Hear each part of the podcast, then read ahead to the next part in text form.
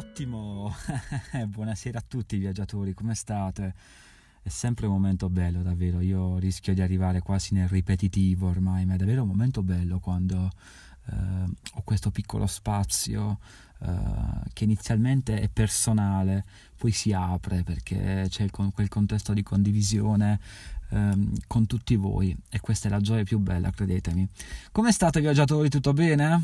Io tutto, tutto la grandissima. Mi sento sempre un po' in imbarazzo quando faccio questa domanda, questo tutto bene al vuoto, però poi in realtà mm, nel momento in cui ascoltate la, la, puntata, dopo mi mandate sempre un sacco di reazioni, mi mandate sempre un sacco di messaggi dove mi, mi rispondete, quindi vuol dire che c'è un'interazione, seppur in ritardo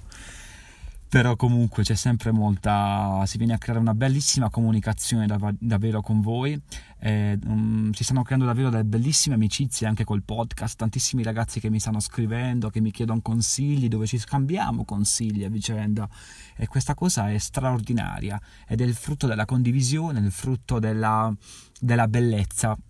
che, ci è qui, che è qui in questo momento e che ci porta appunto a, a concedere qualcosa di noi, insomma, non è così difficile. Molti mi chiedono anche ma come fai il podcast? Come, come cosa, cosa com, quando scegli gli argomenti? Come ti organizzi per la, mm, la strumentazione? Queste cose qua. Io sono semplicemente in macchina di mia madre in questo momento ho il, cell- ho il cellulare puntato verso di me quindi utilizzo il cellulare con il microfono, dopo quando rientro in casa faccio un piccolo montaggio, metto due musiche sotto e lì è bello che ho fatto il mio podcast. Allora ragazzi, puntata di viaggio, sono contentissimo quando ho la possibilità di immergermi completamente, immergerci anzi in un viaggio in un viaggio vero. Oggi andiamo un po' ritroso col tempo e parliamo di Islanda eh, uno dei viaggi probabilmente più belli, più intensi e più ricercati e anche è stato, lasciatemelo dire, uno dei viaggi più improvvisati anche tra tutti quelli fatti in questi ultimi anni. Io ricordo che stavo andando eh, a Bali in Indonesia. Venivo da una stagione estiva a Marbella in Spagna, dopo avevo scelto come meta, di, come meta diciamo invernale Bali in Indonesia, dove da lì insomma avevo poi eh, ho passato quasi due mesi a Bali di cui un mese e mezzo abbondante per cercare solamente ispirazione per il libro che ho scritto che si chiama Il cammino e la sua isola che vi ricordo potete trovare su Amazon nel volume 1 e nel volume 2 un ragazzo alla ricerca della sua, della sua pace, della felicità, di un angolo del mondo. Il cammino e la sua isola. Dopodiché Uh, dopodiché mh, mm, ricordo che è stato un momento dove in, in cui uh, avevo un desiderio, uno su tutti, però era fortissimo in quel momento, era un battito perpetuo che in qualche modo mi arrivavano comunque costantemente sempre dei segnali da, dall'esterno ed era l'aurora boreale. Sapete, po', magari tutti voi viaggiatori secondo me avete un po' una lista, magari non scritta, magari nella mente o nel vostro cuore, una lista delle 5-10 cose da fare una volta nella vita. Per me, in quel tempo lì, sembra un po' la Bibbia, in quel tempo, no, durante quella, quella fase lì, una delle mie priorità assolute divenne l'aurora boreale. Così che dopo il mio ritorno da Bali, magari vi parlerò anche sicuramente di Bali perché è stata un'esperienza favolosa anche quella, io non è che voglio parlare in positivo di tutte le esperienze, però davvero è stata una raffica di, di momenti belli, ma fanno sostanzialmente parte del viaggio. L'aurora boreale ehm, nel giro di un breve periodo durante il mio ritorno dall'Indonesia in Italia divenne subito realtà, insomma. Mi convinsi in qualche modo che dovevo andare, dovevo solamente scegliere un posto però non sapevo bene insomma come collocarmi, sapevo, avevo una, una vaga idea per quanto riguarda, eh, insomma, dovevo andare in, in, in, una nazione a ridosso, comunque al di sopra del circolo polare artico, però al di là di questo non, non avevo una documentazione importante, non sapevo praticamente nulla. Quindi dissi, vabbè, dove posso andare? C'è il Canada, che comunque non era accessibile per un discorso di costi, c'era la Norvegia, che era molto appetibile, però poi alla fine scelsi l'Islanda perché non era ancora molto battuta a livello turistico l'Islanda, poi negli anni successivi, ma qualche tempo dopo, tantissimi viaggiatori, tantissimi travel blogger hanno cominciato ad andare in Islanda, poi facendo, facendo dei tour, comunque poi avendo la possibilità di portare tantissime persone alla visita di questa nazione stupenda. E quindi poi alla fine, nel giro veramente di poco, mi sono trovato con un volo prenotato per Reykjavik e, e quindi ho messo piede in Islanda. Arrivavo da Bali, perché poi in Italia comunque ho stazionato per, davvero per pochissimi giorni, quindi arrivavo da Bali dove c'erano circa 35 gradi. Mi sono trovato a Reykjavik, mai avrei potuto pensare in vita mia di trovarmi a Reykjavik con la temperatura di circa meno 8 gradi. Sono arrivato, ricordo, all'aeroporto di Reykjavik che mi ha lasciato in centro davanti alla chiesa, una bellissima chiesa gotica in centro appunto nella capitale. Dopodiché trovai sistema, sistemazione in un albergo e senza perdere tempo, ecco, ricordo bene adesso questo dettaglio, senza perdere tempo eh, riuscì a trovare un tour per andare poco fuori dai chiavi, quindi a circa 20 km, in un tour di quelli guidati dove ti portano in un parco dove c'è praticamente una, una zona sostanzialmente buia Uh, dove ci saranno molte possibilità per vedere l'aurora boreale, perché comunque in città, in città tra le luci e i lampioni le possibilità sono eh, sono minori, sono, sono, ridotte rispetto a un posto di campagna, come un po' guardare le stelle. Normale e naturale che se andremo in campagna, in posti bui, comunque guarderemo delle stelle sicuramente più, più illuminanti rispetto che, rispetto che in città. E non so se è stata fortuna, casualità, ma comunque in quel momento, dopo comunque una oretta e mezza, perché il tour durava circa due ore, loro ti portano lì, dopo ti lasciano, insomma, in questo parco. Ricordo che nel parco di Finkvellir e ehm, praticamente allo scoccare degli ultimi minuti, dopo tantissime titubanze, tutte queste persone nel parco, in questo parco che poi alla fine era una distesa, insomma, al buio, con i fotografi davanti, eh, tutti belli pronti, c'era all'inizio qualche timido raggio verde violetto che si espandeva lungo, lungo, lungo, lungo la visione di questa montagna che c'era e poi alla fine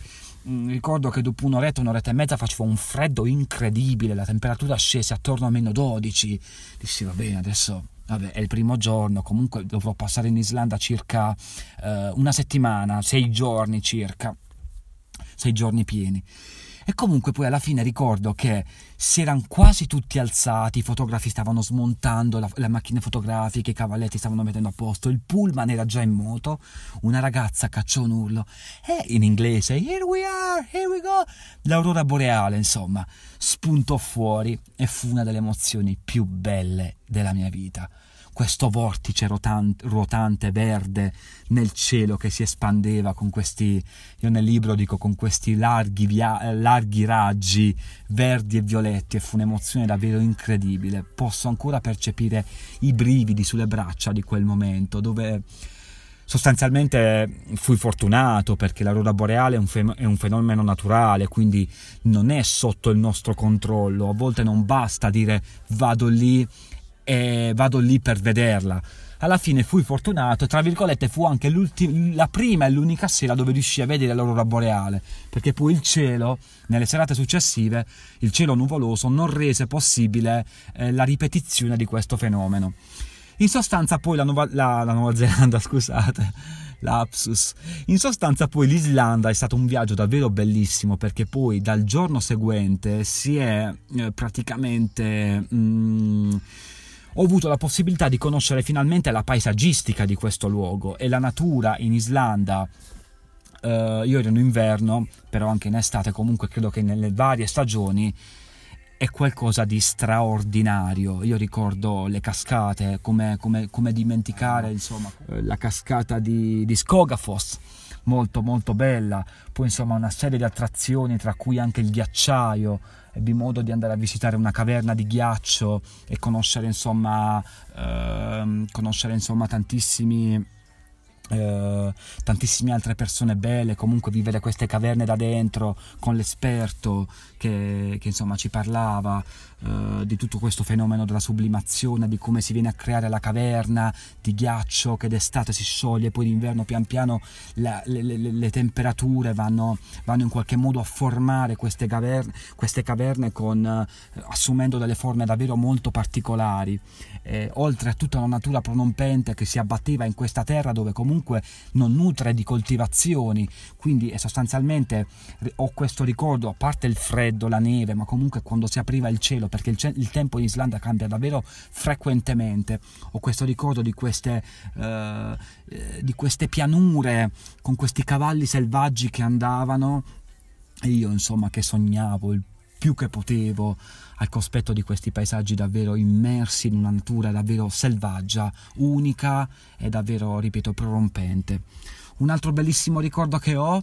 è la, la spiaggia di Vic, una delle emozioni probabilmente anche quella più belle che abbia mai provato in tutta la mia vita. Quando mi sono trovato su quella la spiaggia nera di Vic non so se alcuni di voi eh, avuto possi- avete avuto la possibilità di andarci insomma. Io quando misi piede là ricordo ricordo che il pullman parcheggiò nello spiazzale appunto dell'autogrill poi c'era tantissima neve e per arrivare fu davvero difficile perché c'era, tipo un, un, metro e mezzo di neve che io e altri ragazzi, tra cui uh, Giacomo, che è il ragazzo che poi venne con me in Islanda, in quel viaggio davvero bellissimo. Ricordo che io, lui e altri pochi temerari riuscimmo ad arrivare fino alla riva della spiaggia e fu un'emozione davvero incredibile perché mi trovai su questa spiaggia eh, nonostante la neve, poi la parte della riva comunque bagnata dal mare, era una spiaggia comunque è tuttora, è una spiaggia con una, eh, con, un, con una sabbia nera vulcanica, quindi la superficie era praticamente nera, con queste onde super increspate, davvero violente che si abbattevano da, si abbattevano in quel giorno. E ricordo la mia, la mia immagine mentre insomma cercavo di, di, guardarmi attorno, stavo calpestando questa sabbia nera, arrivavo da un momento di, dove insomma avevo questa, questa sorta di, di, copertura di neve che mi arrivava fino al petto, ero tutto bagnato e cacciai un urlo di libertà davanti a questa spiaggia con delle rocce dove ci sono questi faraglioni, queste rocce che sembrano quasi le canne di un organo, davvero fantastica insomma.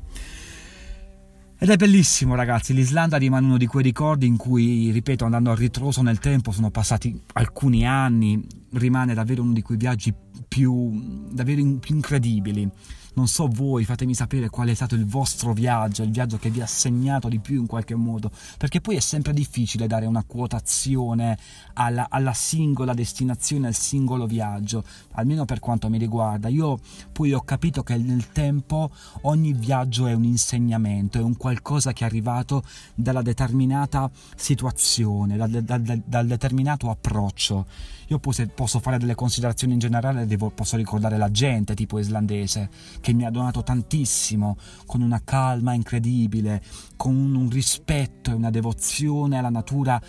mm, davvero fuori dal normale. E in quel momento mi hanno insegnato davvero tanto questo approccio, questa modalità quando magari si veniva dal lontano pregiudizio che la, la popolazione eh, nordica eh, sia più fredda, l'alto tasso di suicidi, non non ci poteva essere una disinformazione più, più, più veritiera, insomma, perché poi andando lì ci sono questi luoghi comuni che sono completamente sfatati dal fatto che poi quando vivi un viaggio eh, tutto quello che sentivi dire per conto magari di, di gente che appunto parla per sentito dire si va completamente a vanificare. Io un ricordo bellissimo di tutto quanto, ricordo questa gente molto calorosa, molto accogliente, davvero super disponibile e di una mentalità comunque molto avanzata per, diversi aspetti.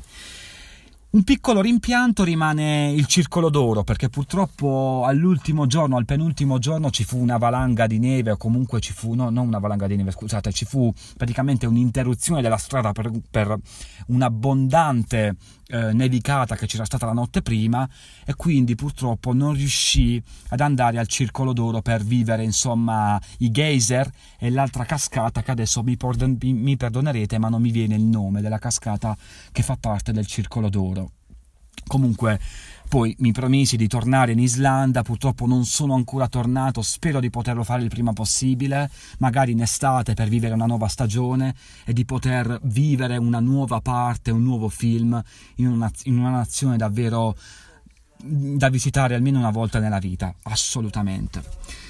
E quindi ragazzi è così, dai, spero di avervi portato un po' a spasso con me in questo momento. Io credo fermamente nel viaggio, per chi di voi già ha ascoltato le altre puntate del podcast, credo in un viaggio motivazionale, credo in un viaggio che, che, che ci approcci alla possibilità di guardarci dentro allo stesso tempo, perché non è, un viaggio non deve essere solamente un fare un biglietto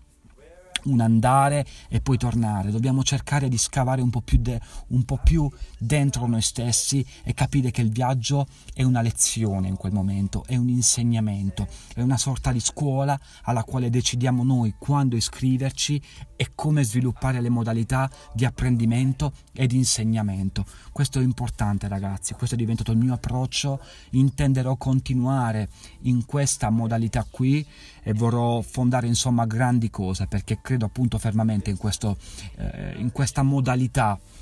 che, mm, che, si sviluppa e che poi è sostanzialmente dentro di me, quindi avrò la possibilità poi di tirarla fuori con calma, di poterla comunicare in maniera sempre più limpida, sempre più aperta con voi e quindi di poter, poterci togliere tutti quanti delle bellissime soddisfazioni. Quindi eh, eh, questo è quanto ragazzi, io vi auguro un buon proseguimento di serata o di giornata, indipendentemente da quando tu mi starai ascoltando, eh, mandatemi sempre dei feedback, fatemi sapere se la puntata vi è piaciuta, se avete idee, consigli, pareri, io sono aperto a tutto, eh, non ho vincoli sotto questo aspetto, vi auguro un buon proseguimento e un grandissimo abbraccio, non smettete mai di credere nella libertà perché è, quel, è un valore, è un sentimento, è un'attitudine, è una modalità, è un approccio, una mentalità, ve la potete catalogare in tutti i modi che non deve essere assolutamente smarrita in nessun momento della tua vita, che tu abbia 10 anni, 15 anni, 20 anni, 50 anni, non importa. La libertà è un modo di fare, è un approccio che deve essere comunque sempre fondamentale ad ogni, in ogni momento della vita. Mi raccomando ragazzi, questo è determinante per noi e per il rispetto della nostra vita stessa. A presto e buon viaggio e viva la libertà. The sky